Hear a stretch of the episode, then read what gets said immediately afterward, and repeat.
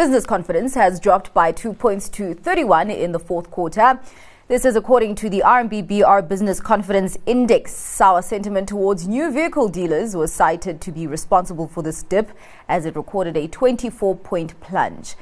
Uh, RMB economist Siobhan Redford joins us now to put these numbers into perspective. Thank you so much for your time, Siobhan. Let's actually start off with uh, what seems to be the most uh, problematic segment of that business confidence index. Of course, that 24%, uh, 24 point drop in confidence of new vehicle uh, dealers. Is this all sour consumer demand?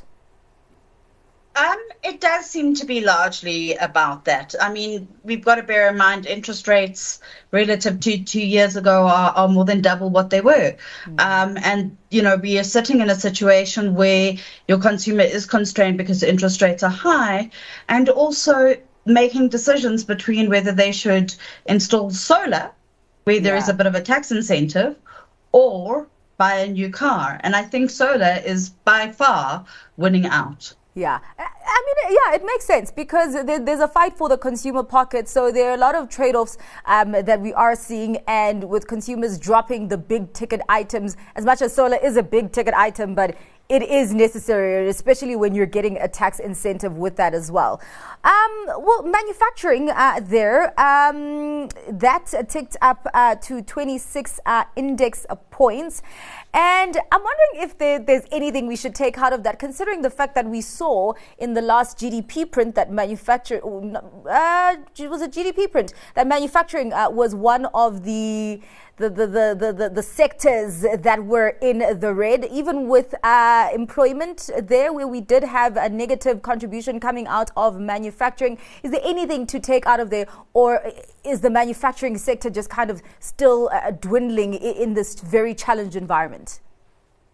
The manufacturing sector is no undoubtedly uh, struggling in the current environment. But you know, and and and you know, for me, it's it's it's a sector that's been hit by multi, you know, on multiple kind of fronts.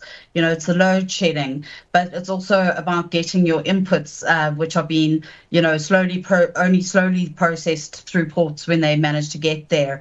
Yeah. Um, getting the stuff to wherever the manufacturing facility is, with a large reliance now on on on road freight rather than rail, and then reverse reversing that for those who are exporting. So they really are um, facing, you know, the, the structural constraints in the economy kind of head on. They, you know, they, they've been bashed from all sides. And so it is a difficult environment. I think that it didn't, you know, go further down and that it yeah. actually rose perhaps shows a little bit of resilience in the economy as well. Mm. But, you know, again, it's, it's, you know, it's, it's, it's, it's very, very slight. Ah. Well, uh, good news, a 15 point uh, surge in the uh, confidence among the in the uh, retail sector. And you and I have actually been talking about the retail sector uh, quite a lot.